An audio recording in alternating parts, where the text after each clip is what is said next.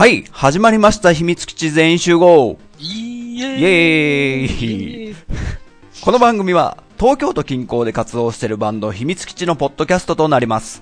はい。アラサー、アラフォーの男子5人が、雑談形式で、ゲームやその他諸々の話題を語らう内容となってます。よろしくお願いしますお願いします。イェイイェイイェイということでね。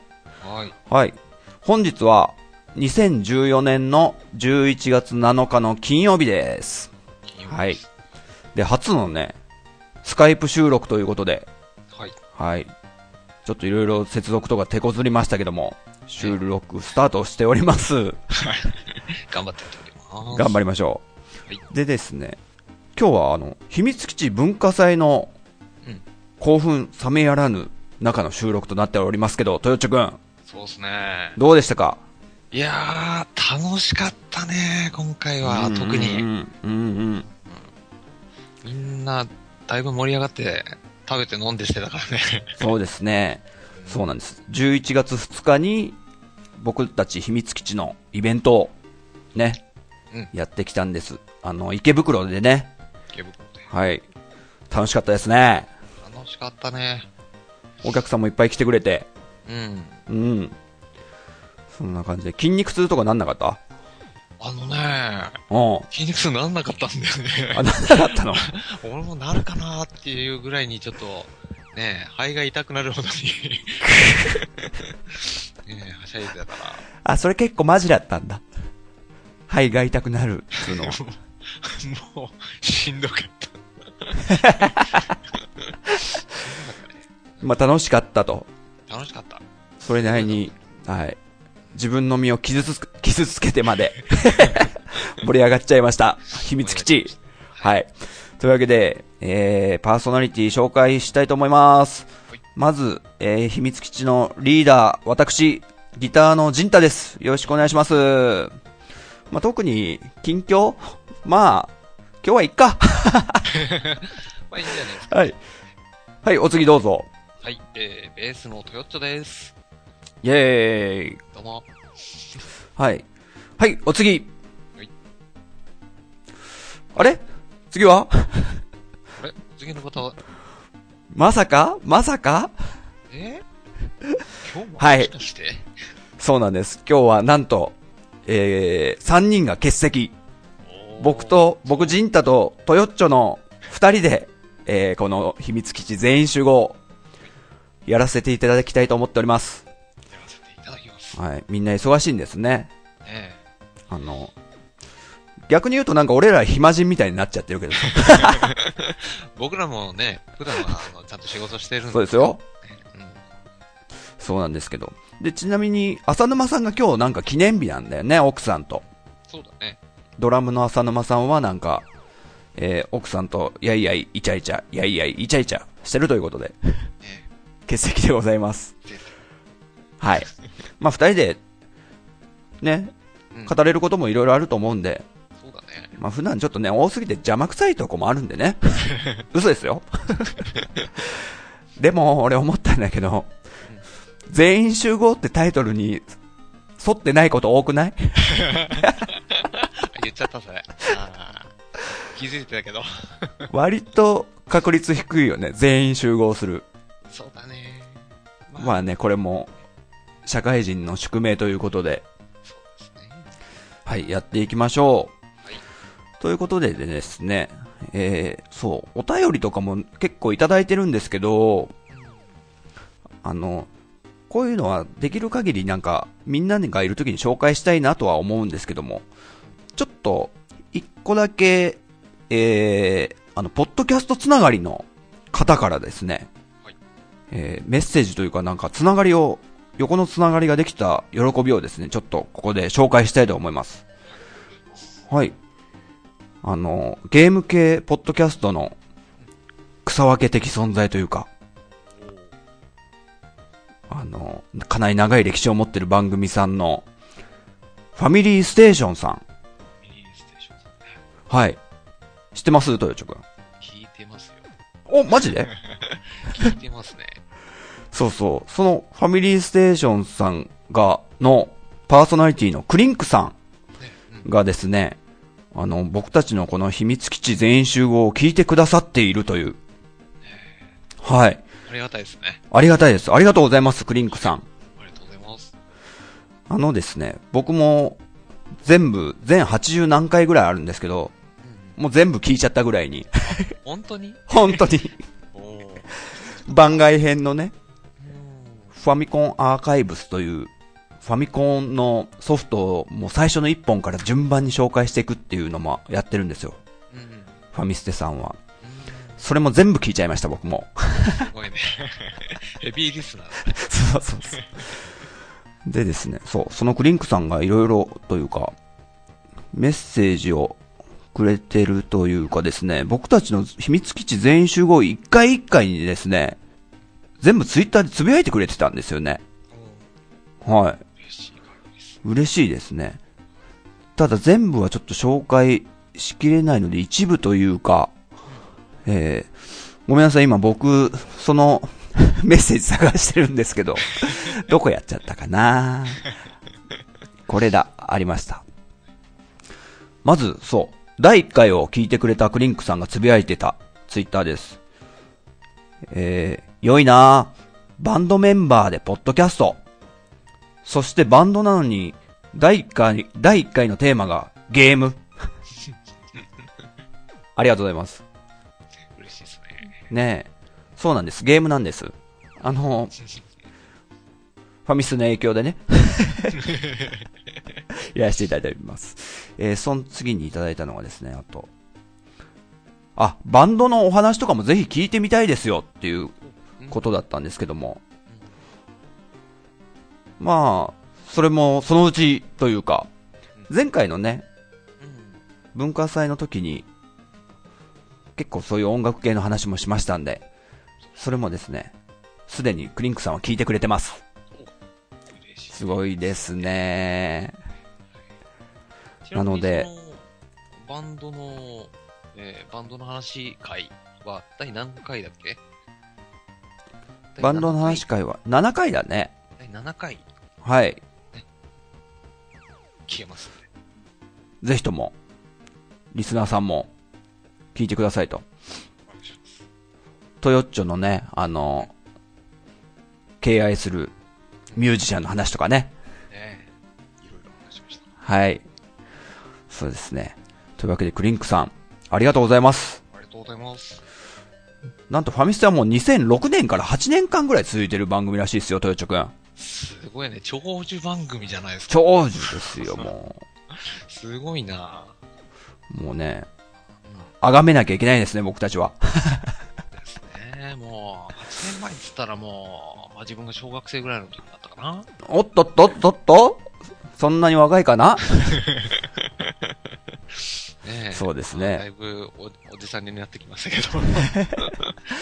で、そうそう、ちょうどいいわ、トヨッチョと俺の年齢差が3歳じゃないですか。うん。ファミステさんの、あの、年齢がですね、うんトヨッチョと僕のちょうど間なんですよ。昭和、昭和51年生まれとうん。52年生まれのえー、パーソナリティ3人なんですよ。ほうほうほう。トヨッチョ53年だよね。俺53年。だよね。うん、ちょうど間なんですよ。うーん。ちょちょっと嬉しいよね。近くて。嬉しいね、なんか。はい。あ、そうなのか。全然もっと若い方なのかとそう。で、トヨッチョも相当ゲームマニアだけどさ、思って。うん。このファミステのクリンクさんはさ、うんバーチャルボーイ持ってるらしいよ。マジで。マジで。バーチャルボーイ持ってんのか。そうか。うん。すごいな。すごいでしょ。うん。そんなファミリーステーション、リスナーの皆さん、えー、ぜひとも聞いてみてください。はい。楽しい番組なんでね。というわけで、ありがとうございました。ありがとうございます。はい、そういう感じで、えー、今日は、トヨッチョくんと僕、二人でやることになりますが、うん。今回テーマは、二人でやるテーマなんですけども、うん。二人だからこそ、ちょっと、なんつうんだろう、個人的なうん。自分たちのゲームの話をしてみようということで、最近ゲームやってる、2000、ゲームやってる？か2014、11月版ということでね、話していきたいと思います。はい。よろしくお願いします。では、秘密基地全員集合、スタート。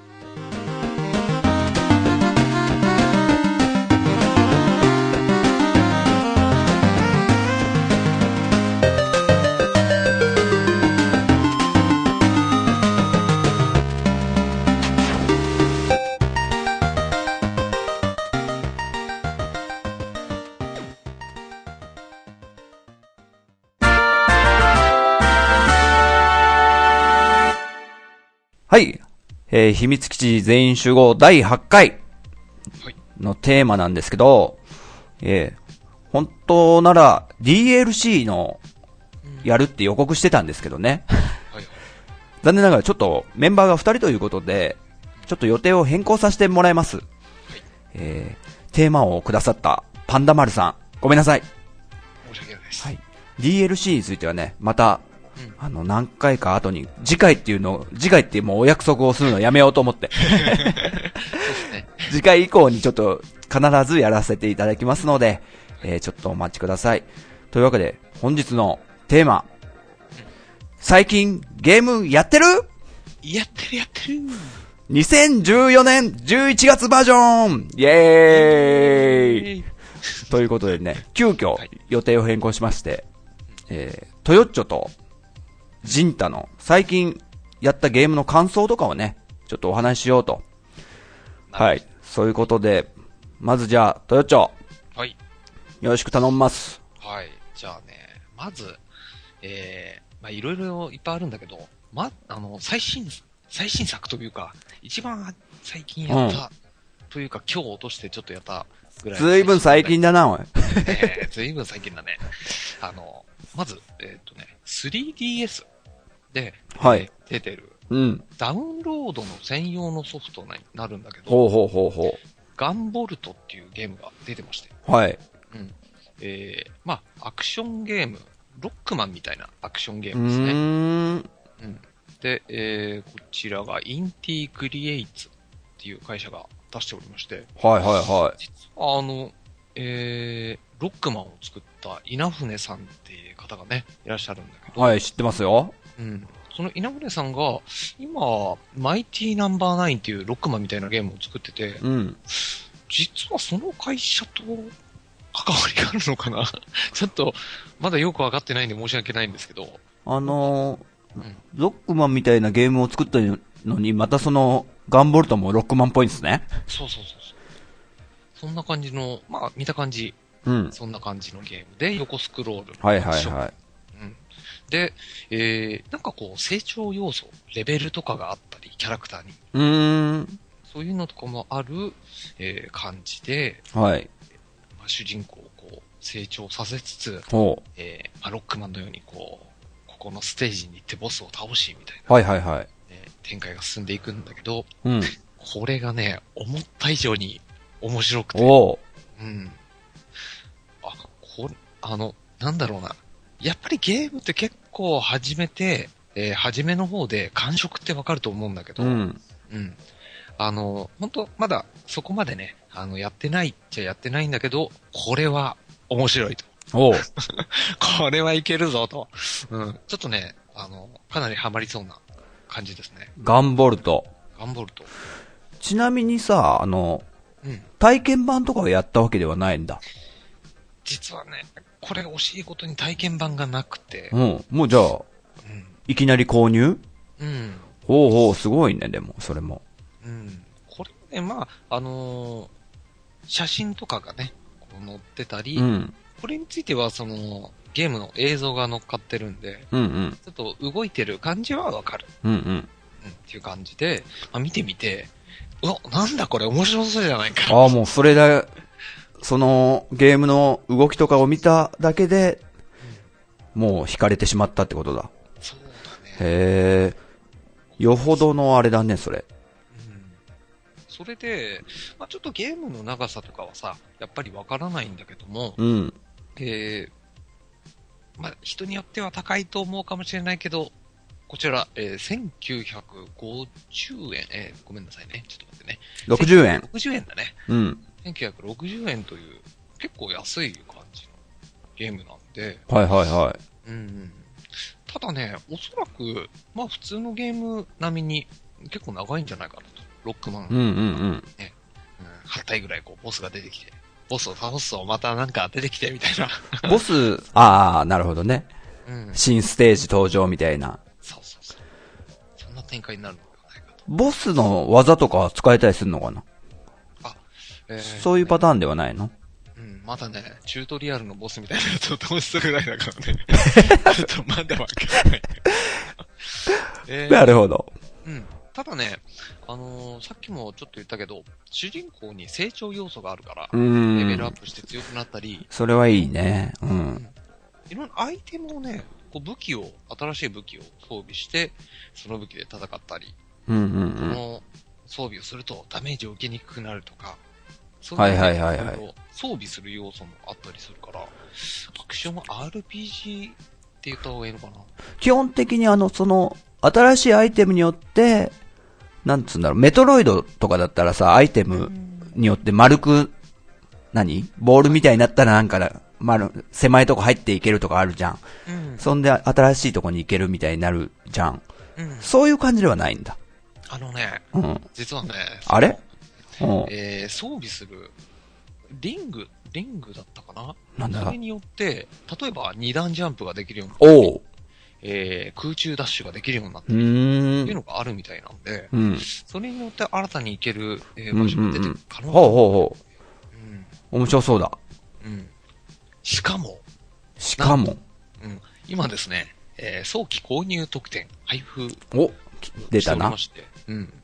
えー、ちょっとね、そこまで、えー、実はこれ8月20日からやってるんで、えーっとね、そこまでもう長くないんだけど、うん。11月19日までに、えーうんこのガンボルトを買うと、うん。マイティガンボルトっていうね、ゲームが、え？えーただでもらえてしまうと。ほうほで、そのマイティガンボルトはどういうものかというと、う。うん。もうね、見た。感じ、あの、あれ？これ、ファミコンのロックマン？みたいはあはあはあはな。うん。このガンボルトを、まちょっとね、なんだろう、うーん、八頭身。えー、八頭身までいかないんだけど、六頭身ぐらいかな。の、うんゲームなんだけど、それをこう、えー、二頭身ぐらいにした可愛いガンボルト。マイティなガンボルトね。マイティってそういう意味なんだね。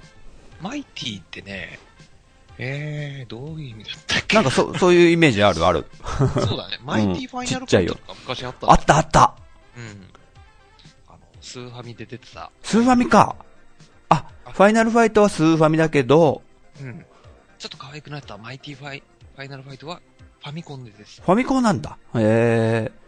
なるほどなるほど。こんな感じに可愛らしいガンボルトというゲームが、えー早期購入時点で、タダでついてくるあ、と、あるんで。商売上手。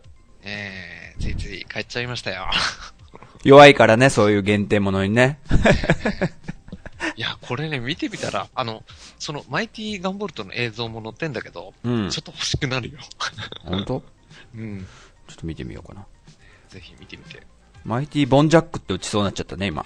ガンボルトね。俺らの世代ではあるある。そボンジャックっていうのはどういう意味なんだろうね。う。なんだろうね。うん。ボン、ボン、なんかボム、みたいな。ある。ボム出てくるわ。マイティボンジャック。ジャックはもう名前、ただの名前か。うんあれなのかね。ボン、ボン、ボン、ボ、爆弾要素あったっけ？なんかね、爆発させるみたいな感じじゃないけど、爆弾は出てきたと思う。あ、そうかそうか。なんか上で何回か、宝箱の上で何回かジャンプするじゃん、マイティボンジャックって。うん。それによってアイテムが変化していく中に、あの、爆弾もあった気がするんだよね。ああ、わかったボーナスステージで爆弾があるわ。で火が、導火線に火がついたうん。のから取っていくと、ワープできたり。なんか、ステージに20個ぐらい爆弾があるんだけど、ひ火がついてるのから順番に取っていけば、ワープができてとか、なんかいい利点がいっぱいあったよね。あったね。ってゲームセンター CX で有野課長がやってたんで知ってるんですけども。なるほど。その辺もやっぱチェックしようね。そう。というわけで、マイティガンボルト見てんだけど今、うん映像というか、本当ドット絵だね。ねファミコンのドット絵っぽい、ロックマンっぽい。あ、これは可愛いわ。うん。これ惹かれますね。ほんと昔ながらのファミコンみたいな絵でね。うん。なるほど。ちょっと余談だけどさ、うん。トヨッチョさ、その、ダウンロード版なんでしょこれ。うん。それに、結構1960円って結構いい値段だと思うんだけどさ、そうだね。全く今抵抗ない感じ？そういうの買うのは。あのね、やっぱりある程度は抵抗ある。うんうんうん。なんというか、あのー確かに、まあ、パッケージ版と一緒っちゃ一緒なのかもしれないけど、えー、ぶっちゃけどういうゲームか全くわからない状況で、だよね。それがすごいなと思ってさ。ただね、まあ、その、まあ、今回、やっぱりね、一番大きな要因としては、映像があったっていうのんが大きいと思う。うん。まあ、そうだよね。自分がプレイしなくても、例えばプレイ動画とかね、うん。見て欲しくなることとかもや、あるしね。うん。まあ、それは一理あるな。だからそんだけ、なんつうんだ、吸引力というか、うん。つかみが大きい、そういう分かりやすいゲームだったってことはね、映像だけで。うん。ん。だからね、なんか、なんだろう、そういうダウンロードのゲームって、やっぱりその絵をつけたり、映像をつけたり、えーあとね、やっぱできることであれば、はい体験版をね、短いバージョンでもいいから、そうなんだよ体験版をね、ほんとそう思うん、あった方が、自分的には売れるんじゃないかなっていう気はするんだけどね。う。うんうんうん。これ結構昔から思ってます。なるほど。うん。な感じですか？な感じですね。あの、さまあ、最近やってるゲームって他にもいっぱいあるんだけど、?OK。じゃあ、とりあえずガンボルトは、ここで一旦切って、はい次は、あの、あのーあれにしません？バトン戦しません？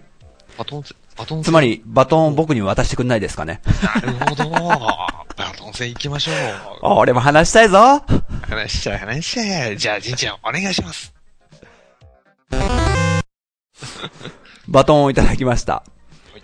じゃあ、僕のねうん、ジンタの2014年11月、最近ゲームやってるっていうことで、まあ結構最近ではないんだけど、今年やったゲームとして、新世界樹の迷宮、おー。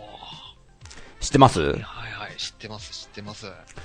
あのーこれはですね、えー、ダンジョン探索型 RPG ですね、ジャンルで言うと。うん。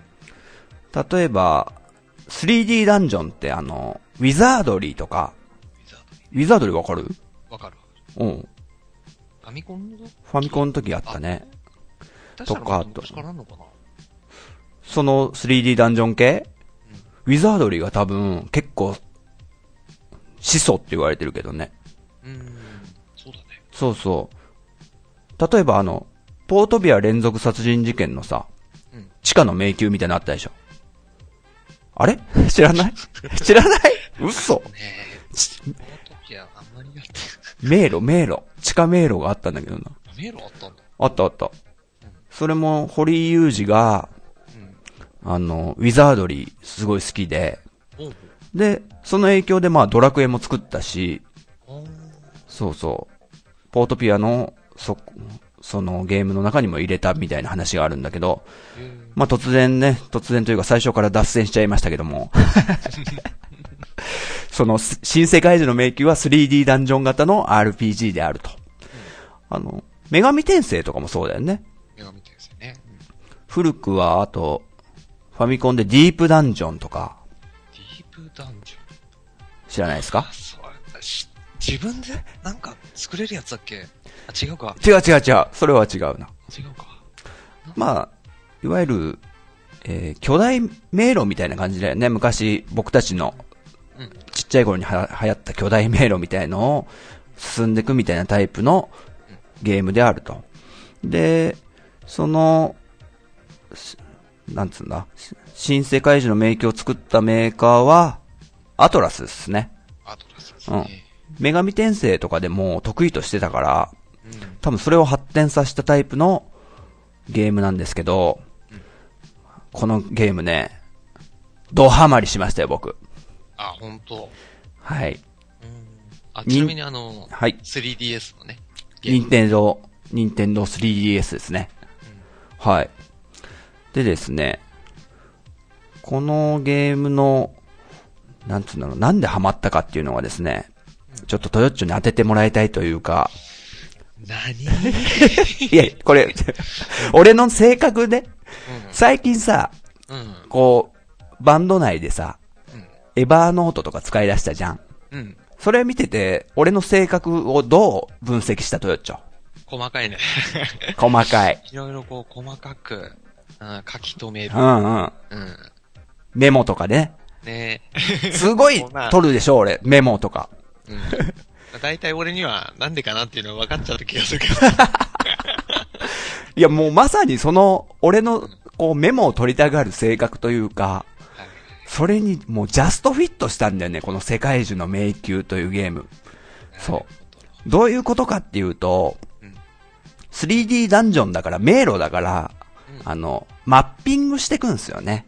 うん。いわゆる方眼紙に、こう、なんつうの、すまず、スタート地点書き入れて、で、前に2歩進んだらもう壁があって、ドアがあってとかを全部、こう、方眼紙とかによくみんな、こういうダンジョン系は書いて、マッピングしていくんですけど、この 3DS の、えー世界中の迷宮は、あの、下のタッチスクリーンに、タッチペンで、自分で書いていけるんですよね。書けますね。はい。メモしていけるというか。そう。で、例えば、ここに回復の泉があるとかだったら、その、画面の、マッピングした画面の右側にアイコンもいっぱいおる、あおるというかあるんですけど。で、その泉マークのアイコンをこうドラッグして、うんその場所に、ポッと、ここは回復の泉なとか。で、ここはちょっと、敵がいるとか。落とし穴はこことか。そういうのを全部、あの、タッチペンで書き込んでいけるゲームなんですよ。うん。これがね、もう、僕の性格にドハマりしちゃって。すごい、もうほんと好きで、これ。なるほどね。もともとメモマだから。確かに。そう。でも、メモマだからってゲームをやりながら、横にあるメモ帳とかはもうめんどくさいじゃんね。確かに、今うんの時代ね。、今の時代ね。でもそれをもうゲームの中に取り込んでくれてるから、うん。こんなにいい、なんだ、ユーザーインターフェース、いわゆる UI と呼ばれてるものって、かつてあっただろうかって思ったぐらいに大好きすぎて。で、体験版を、さっきトヨチョがちょっと話してたけど、体験版の話とか。ど。この新世界中の迷宮の体験版を僕やったんですよ。で、地下2階ぐらいまで行かしてくれたのかな、体験版では。で、このドアを開けたら何があるんだよってとこを開けるわけですよ、こう。うん。強い敵を倒して、その先に何があるんだろうってパーって開けたら、体験版は以上で終了です。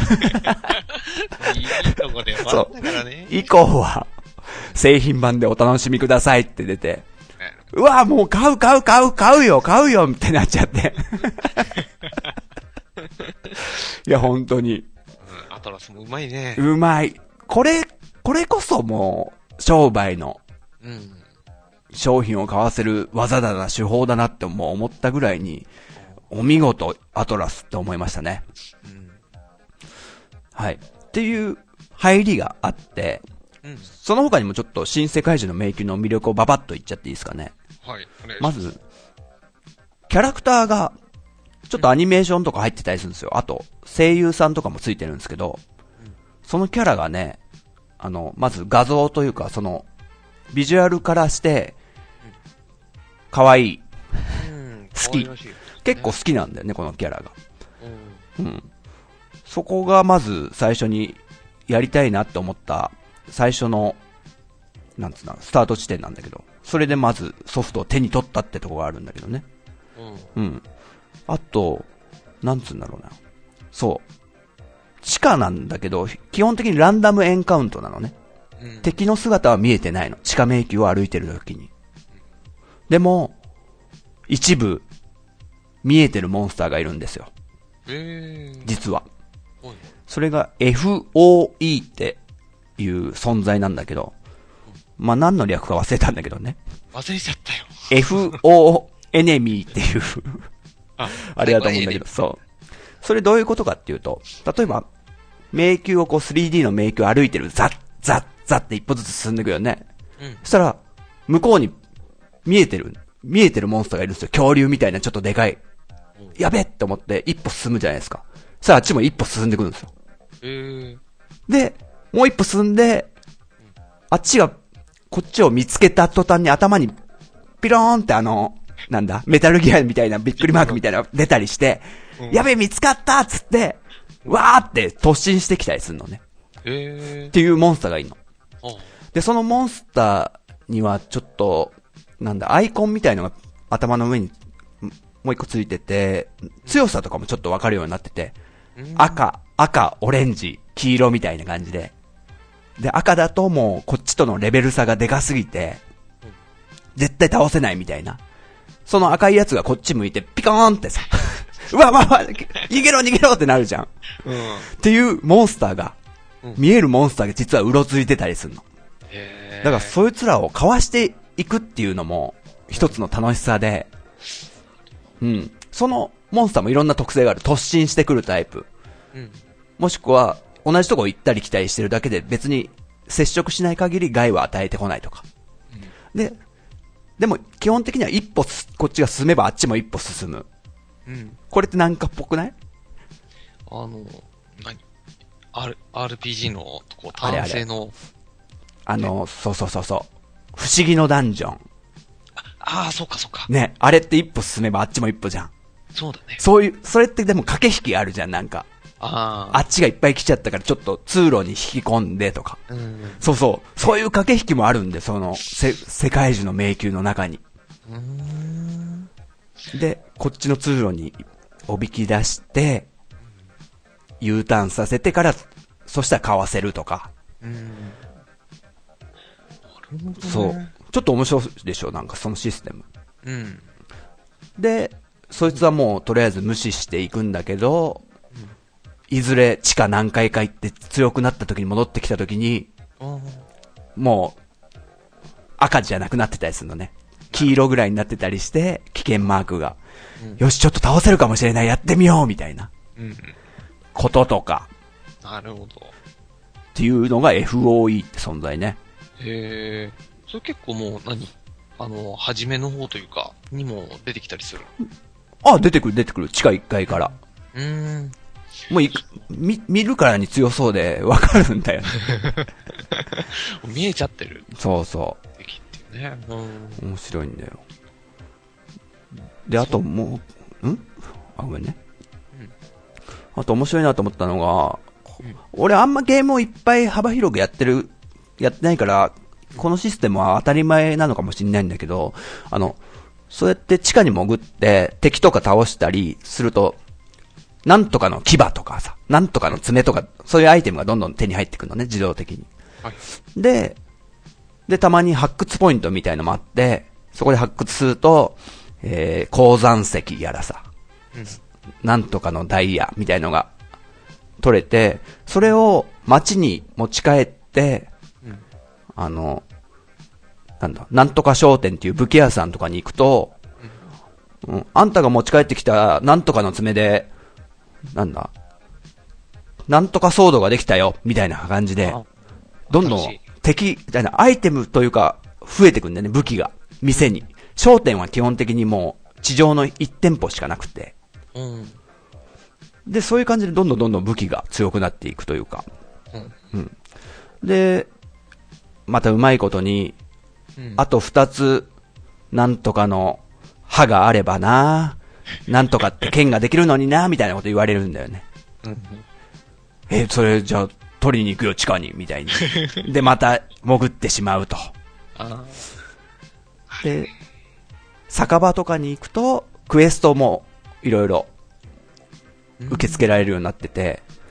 実は地下3階の北東のなんエリアで財布を落としてしまったんだ。あの財布がないと俺は、この先生きていけないよ、なんとかしてくれないかやりましょうみたいな。で、えー実。際地下3階行って、うん。で、何か光るものがあるみたいな。そういうクエストもあると。なかなかいろいろ面白いんだよね、本当うん。それはあれだね、モンハンに似たそうそというか、うん。モンスター倒して素材を取ってきてね、ん新しいそうそうそう防具やら作って。う。そういう感じなんだろうなと思いながらさ。俺ちょっとモンハンあんま知らないからさ。うん。うんうん。そういう感じであったりとか。うん。あとね、ストーリーもね、あるんだよ、実は。うん。あ、これ新世界樹の迷宮、新になってかららしいんだけど、うん。それまでの世界樹の迷宮っつうのはそんなに自分でもう主人公キャラとか作る、自分で作るシステムだったらしいんだけど、新の場合はうん、主人公キャラみたいのがもういて、うん。まあ自分で名前付けられるんだけど、で、仲間が、えー集まってくるみたいのも、今までのは自分でキャラを作って、戦士のキャラ作ってとか、魔法使いのキャラを自分で名前付けて、トヨッチョって名前にしたりとかさ、うん。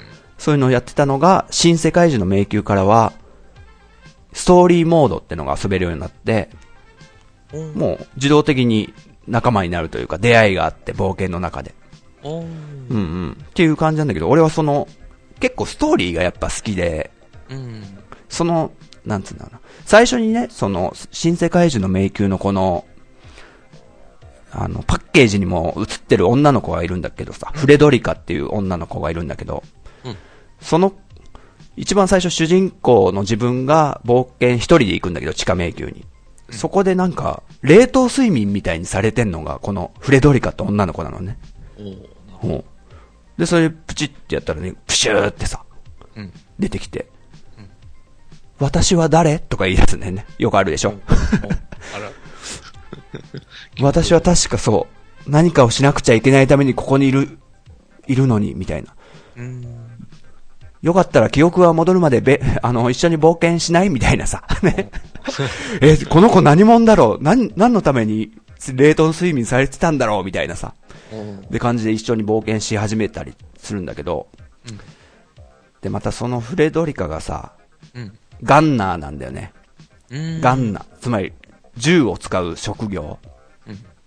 で、両手に二丁拳銃でさ、そんな、ファンタジー系の RPG でいきなり銃のキャラがさ、最初仲間になってさ、バキャンバキャンバキャンみたいな。